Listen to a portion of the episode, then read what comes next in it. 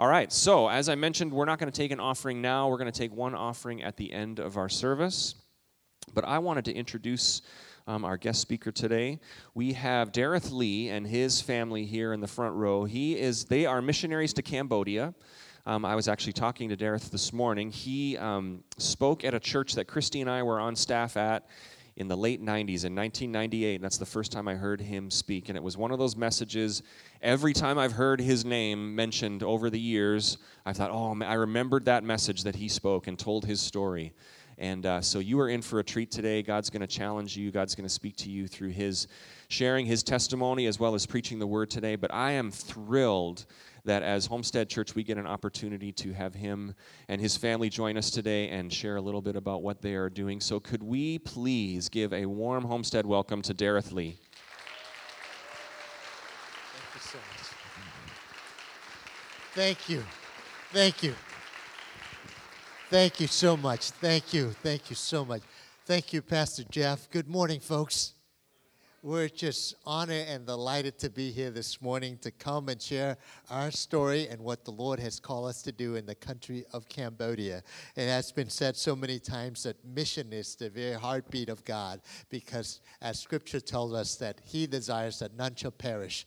And so I'm thankful also what the Lord is doing among uh, you folks uh, uh, that uh, the Lord has given the vision to start this church and, and see what, uh, what the Lord is doing among ourselves here as well. So, but before I uh, go any further, I would like my family to stand up.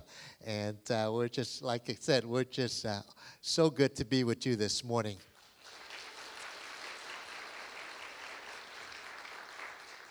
It's good to have a, a, middle daughter who is going to school in Rochester, New York, and she's on spring break, and she has been with us for uh, one week and leaving to go back tomorrow. We're going to be sad, but uh, we'll miss you.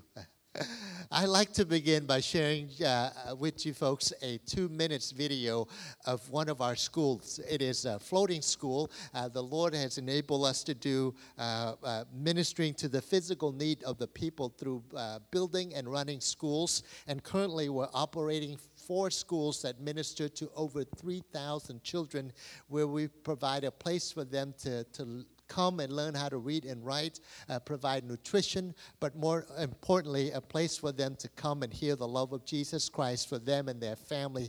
Uh, and uh, through that, uh, one of our schools, it's very unique because it's a floating school.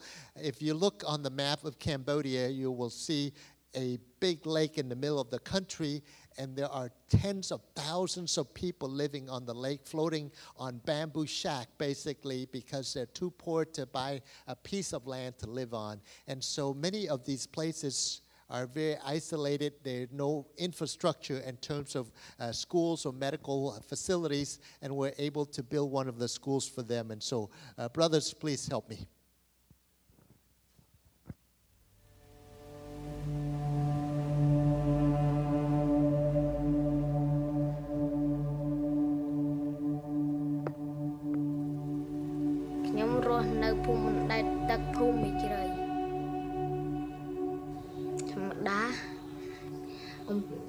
នោះ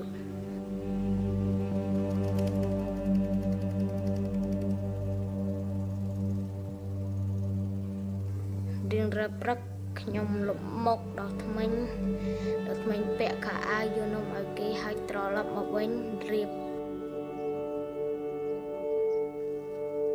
ចំទៅសាលារៀន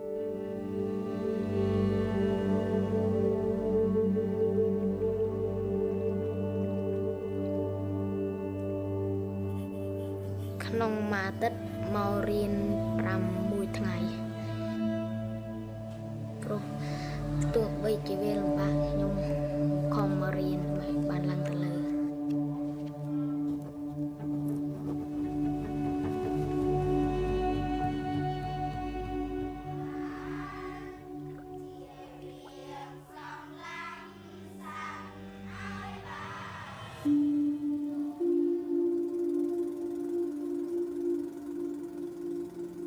Helping the kids in terms of education is not enough.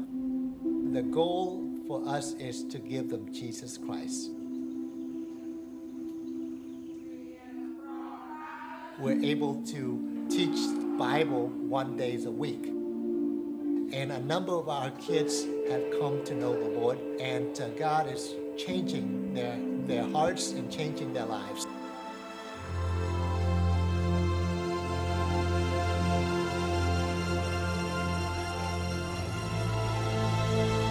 Our hope is to raise up a generation of believers and train them and then send them out to tell the people about Jesus Christ so that everyone in Cambodia will have that opportunity so that they can hear the full gospel where they can be saved through the name of Jesus Christ.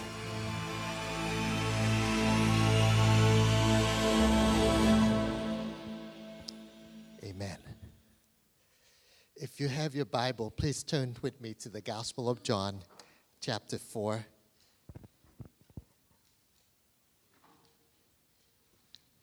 And we'll be reading from verses 4 to 10 and then skip down to 30 through 35, please, if you would.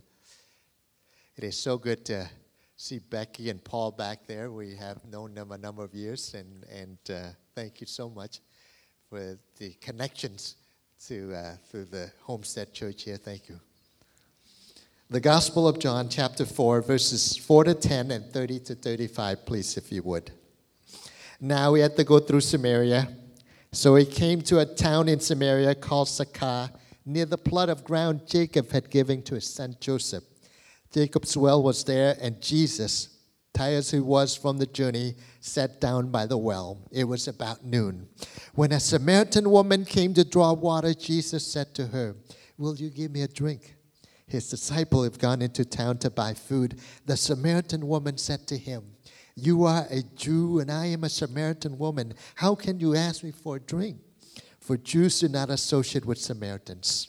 Jesus answered her, If you knew the gift of God and who that asked you for a drink, you would have asked him, and he would have given you living water. Skip down to verse 30, please. They came out of the town and made their way towards him.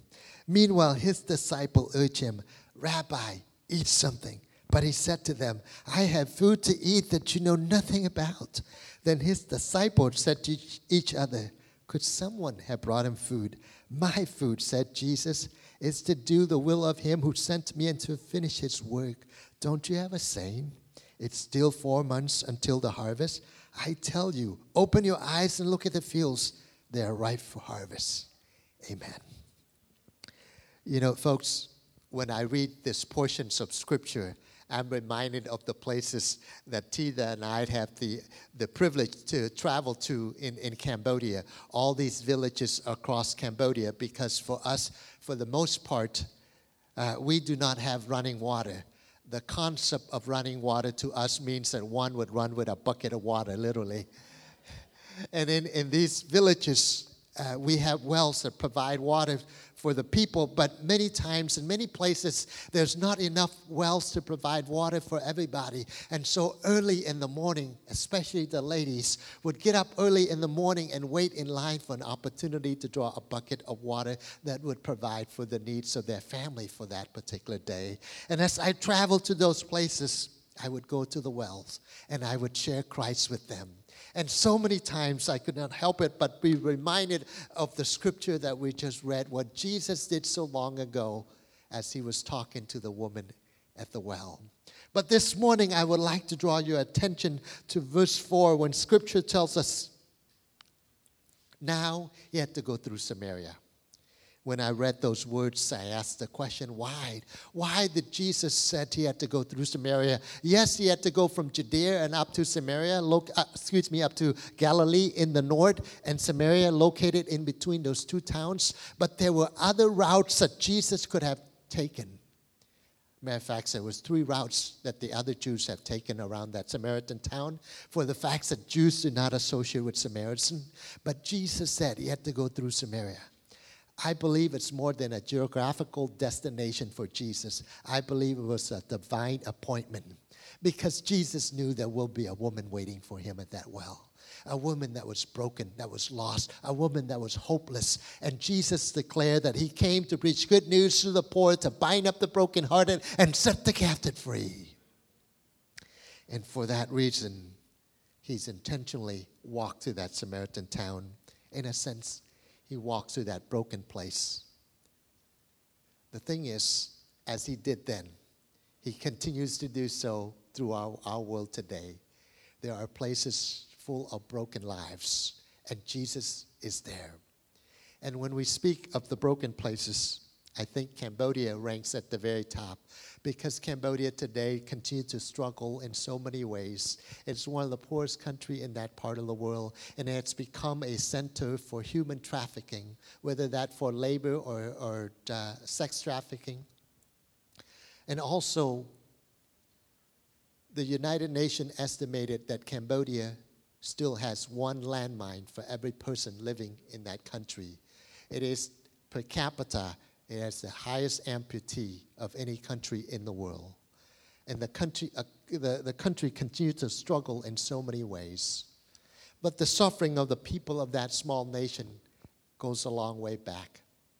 40 years ago, a radical communist known as the Khmer Rouge came to power in Cambodia, led by an evil man by the name of Pol Pot.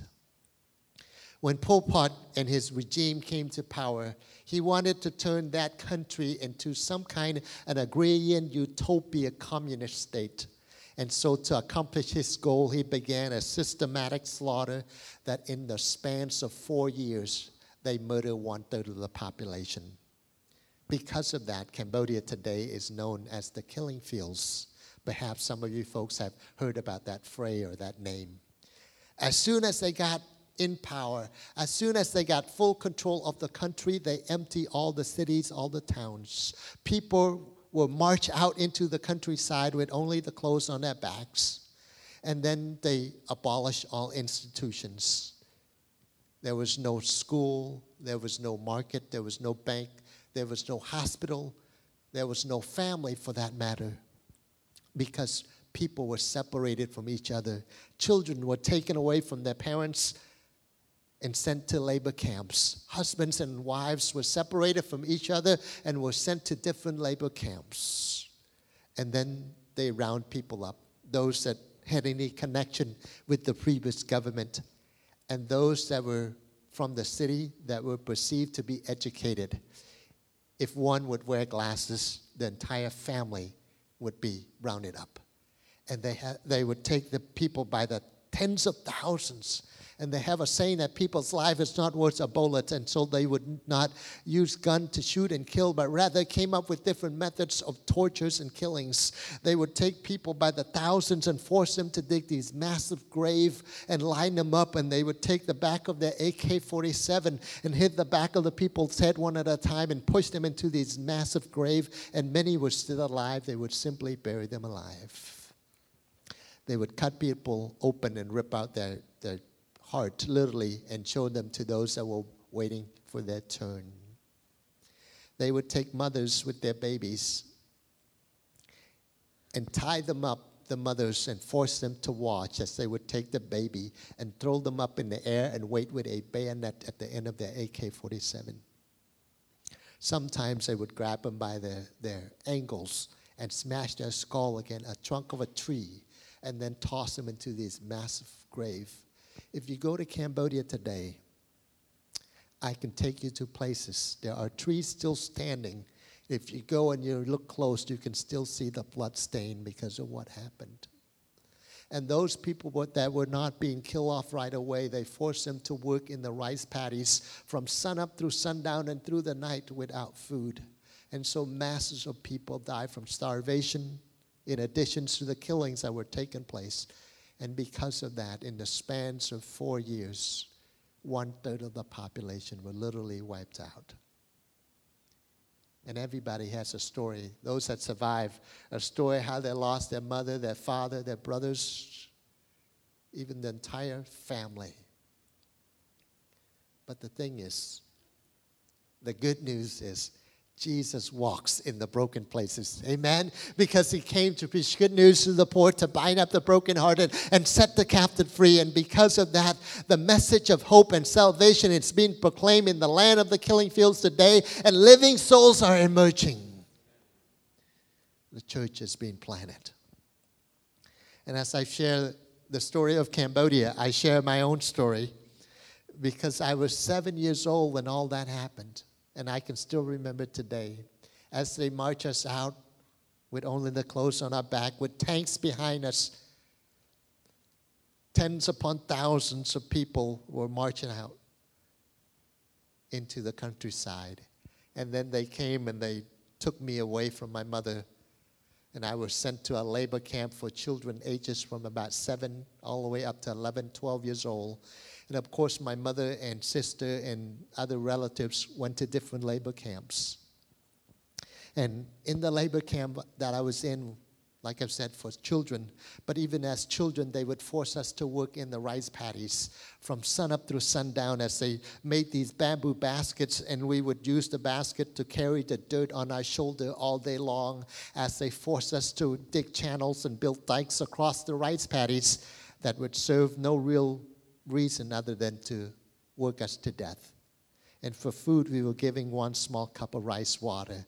They put a handful of rice in a big pot and fill that and boil that, and each child would get one small cup of that. One would be uh, lucky if we can find a couple grains in this small cup of rice water. And so masses of children died from starvation. And I was able to stay alive by eating different kinds of leaves and barks and grass and insects that that I was able to find in the rice paddies. But in addition to the starvation and the forced labor, they would torture us. Every day around noon, when it's the hottest time of the day, they would tell us to sit in the mud in the rice paddies, and they would come by and randomly select a handful of children, six, seven of us at a time, and then they would bring them to the front. And those of us that were not being selected were forced to watch as they would take plastic bags and put over their head and suffocate them and kill them. As they would take pliers and pull off their fingernails and toenails. Sometimes they would decapitate kids' head with a frond from a palm tree. One day they select a boy that was working next to me and they tied his feet together and they pull his arms apart and they took a frond from a palm tree that has a sharp jagged edge like a saw, and they tried to decapitate his head. And I remember the scream and the blood, and they looked at me, they said, Don't turn away because you will be next. One day while working in the rice paddies, I saw a snail bopping right next to me. And because of the starvation, and I, I, I knew that they were watching me, but the hunger was so intense that I, I, I bent down, I pick up that snail, and I knew that they would kill me, but I was so hungry, I didn't care. And so I ate that snail, and they came. And these guards, along with the AK 47, they carry these bamboo canes that they would use the canes to beat us with, and they beat me with the canes, and then they pushed me into the mud, and then they tied my feet together and my arms behind my back, and they dragged me across that place to the to the place that we would come to sleep for a couple hours at night, about a half a mile away. Once we got to that place, they found a tree that was full of these red ants. And they tied me against a tree and left me there. Waited until the rest of the children came back. And once the children came back, they untied me from the tree, but my feet and arms were still bound together. And they forced the children to come up one at a time. Repeat after them, saying what I did was wrong, was against their rule, that they, the children, they would not follow my example. And after they finished saying that, they forced the children to beat me, to kick me, and stomp on me. And, and then they pick me up, and the next child would come and repeat the process. I was unconscious in, in the midst of that. I don't know how long I was unconscious, but when I came out of it, I just realized that I was being you know, pain all over me and, and, and so thirsty. So I crawled to the edge of that high ground to the rice paddies to get some water. And they realized that I was still alive. So they came back and they beat me some more. And they said, Next time we will finish you off. But what they didn't know was there is a God who walks in the broken places. And there in the middle of that horrible place, in the middle of that rice paddy, he had his hand on my life in that labor camp, to begin with, we had over 2,000 children. Four years later, less than 50 were still alive.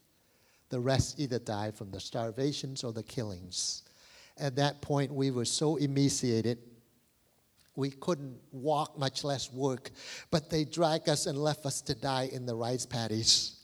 One day, bombs went off, guns went off. We didn't know what was happening. What had happened was the Vietnamese were fighting with the Khmer Rouge because they were invading Cambodia. And so those of us that had enough strength to be found a hole in the ground to hide. And so we crawl in there, and after a couple hours, when the shooting had stopped, we crawl out and looked around and noticed that the guards, they were no longer there. They ran away. And so we thought perhaps we can find other people. And so we walked from where we were, more like crawl from where we were headed toward a village. And once we got to that village, we found other people that survived. And they were coming out from the different labor camps, and all of us were walking skeletons. And so many times we couldn't walk very far. We would sit on the side of a road.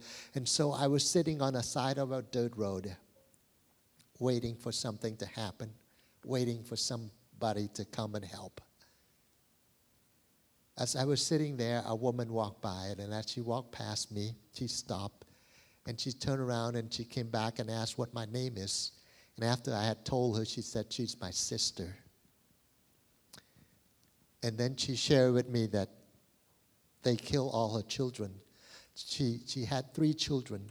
They forced her to watch as they torture and kill her children. And later she found out that they kill her husband at a different labor camp. So she was glad that a family member had survived. And so I stayed with her, and as we are all trying to find food and trying to find uh, uh, family members, somebody within our group said, perhaps we can escape. And so one night we made the journey walking from where we were headed towards the borders between Cambodia and Thailand. It's about 200 miles away. But the thing was, we had to walk across a jungle that was, and it still is, infested with landmines. And so the people would walk in front of me, and I could still see it today if I close my eye. As they walk in front of me, they would step on these landmines and would blow up, and then I would hide. And when the screaming had died, and when the smoke somewhat died down, and I came out, and then sure enough, there were people got their limbs blown off. And, and these, what they call anti personnel landmines, they were intent to maim, but not to kill. And so many times they were still alive with, with just bleeding all over, and they were pleading for us to help, and we couldn't help. And I couldn't even walk around them because of all the landmines. I remember stepping on them as they're crying for help. Push on. Eventually, those of us that were still standing made it to Thailand. Out of that group of about 100 or so people, less than 25 people were still standing by the time we got to, to Thailand. At that point, the world have heard what happened, the genocide that took place in Cambodia. And so they started to ask different countries to take in refugees. And through that, I was able to come to Minnesota at the age of 11 years old as an orphan refugee. But as the Lord would have it, they put me in a foster home. And my foster mother attended an AG church in St. Paul. And through that, I came to the, know the Lord at the age of 14 years old. And God came in and she just miraculously touched and healed me. The memories are still there, but the nightmares are gone because he walks in the broken places of this world. And I share my story with you folks for one reason only that is to give God the glory because he touched and he healed me. Yes, like I've said, the memories are still there, but the nightmares, the waking up in the middle of the night in, in, in horror because of what happened, all that disappeared because he came to preach good news to the poor, to bind up the brokenhearted, and set the captive free. Yes. You know, folks, in the Gospel of John, chapter 4, the disciples, scripture tells us, have gone to town to buy food. When they returned, Jesus was talking to the woman and the people that were coming. And out of their concern for his well being, they said, Rabbi, eat something. Jesus responded, He said, I have food to eat that you know nothing about.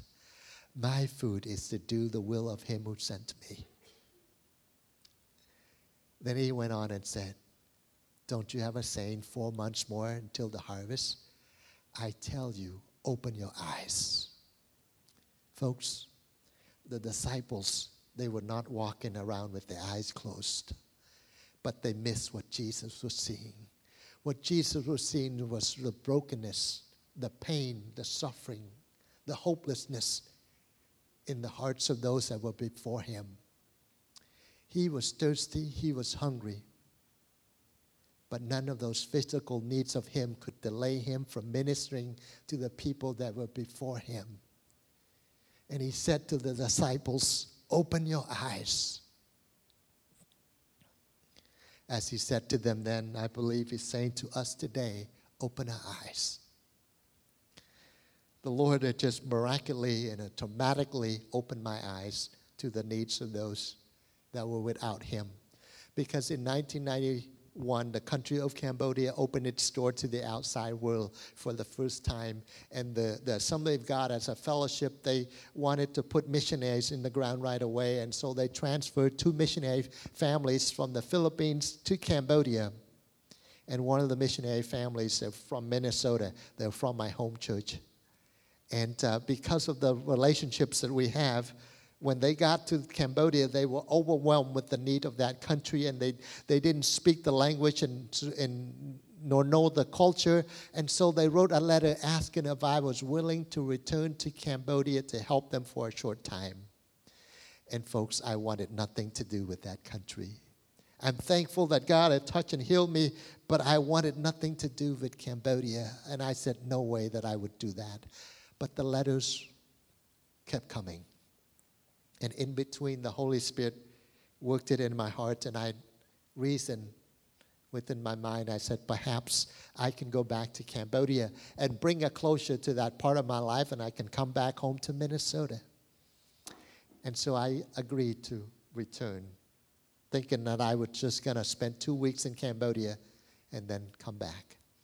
Once I set foot in that country once again, the memory surfaced the memories that I tried so hard for so long to forget once again surface in my conscious mind and I didn't want to be there. I wanted to get on the, on the plane and, and return, but they wouldn't let me do that. And as I stayed, more and more memories surfaced. And I thought about my mother, the mother whom I was separated by the Khmer Rouge at the age of seven years old. I didn't know whether she was dead or alive, but I thought perhaps she was alive. And so I asked this missionary friend to help me find my mother, and we began the search. And a little bit over two weeks later, we found her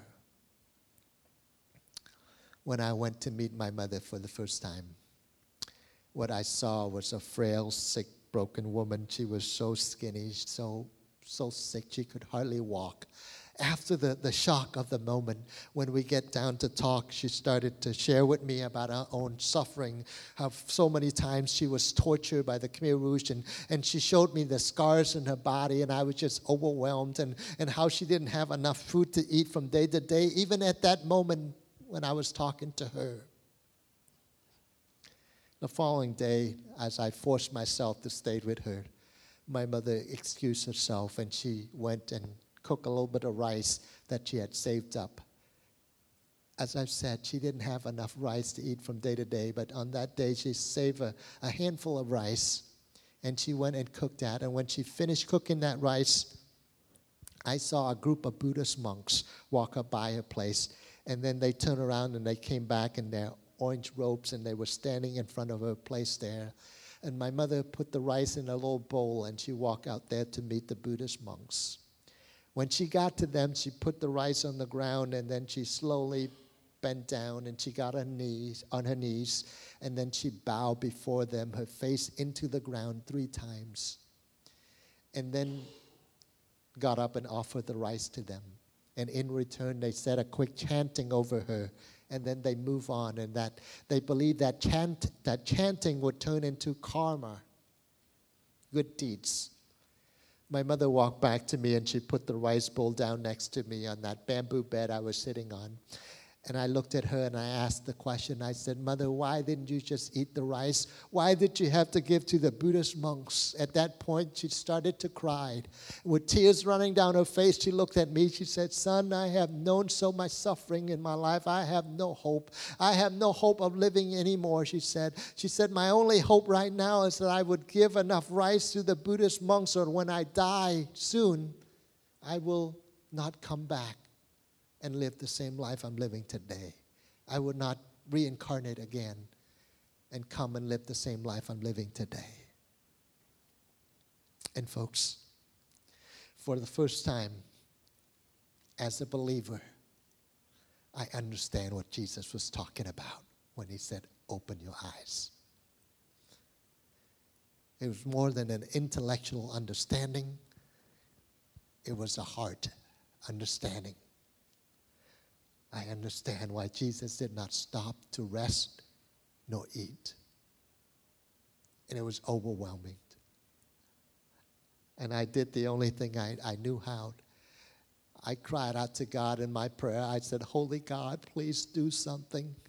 My God, I don't know how, I don't know what, but please do something to help my mother.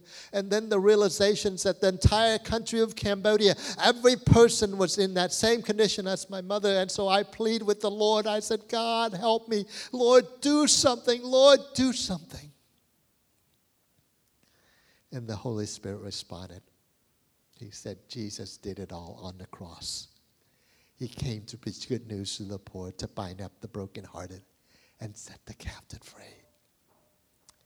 Because of that, I can do something. I can give my mother and the people of Cambodia the message of hope and salvation in the name of Jesus Christ. Well, I didn't want to hear that. So I left Cambodia three weeks later and tried to forget. But the image of my mother and the words of the Holy Spirit would not go away. And so in 1996, my wife and I and our first daughter, we returned to Cambodia as missionaries. And through that, we're planting churches, training pastors and church leaders, and ministering to the physical need of the people through schools and through that, like I've said, God is raising up living souls out of the killing fields of Cambodia because He walks in the broken places of this world. When we first went to Cambodia, we were asked by our leadership to run an orphanage. It was one of the most difficult tasks that I had to do because at our orphanage, we had limited capacity in terms of space and resources to care for the children. But yet, every day, the people would come and they bring these babies to us, and they wanted us to take them into our orphanage. And we couldn't because we were beyond our capacity, like I've said. And I would have to send them away, knowing that many of those children will die. Their chances for survival was with us and we couldn't help them all. And so, in a sense, I was asked to decide which child gets to live and which child gets to die. One of those mornings I showed up, there was a woman waiting for me at the gate. And before she could say anything, I just cut her off. I said, Please, please. She had a, a bundle of dirty blankets, and then she placed that at my feet and I refused to look down and I said, Please, we cannot take another child in. And this woman did something that I was not prepared for. She got on her knees and she bowed before me. And with both free arms, she wrapped her arms around my leg and she wouldn't let me walk away. So I was forced to look down and I looked into a face of a little baby boy, about two weeks or so. He was so emaciated that his eyes literally had sunk in and he couldn't even open his mouth to cry.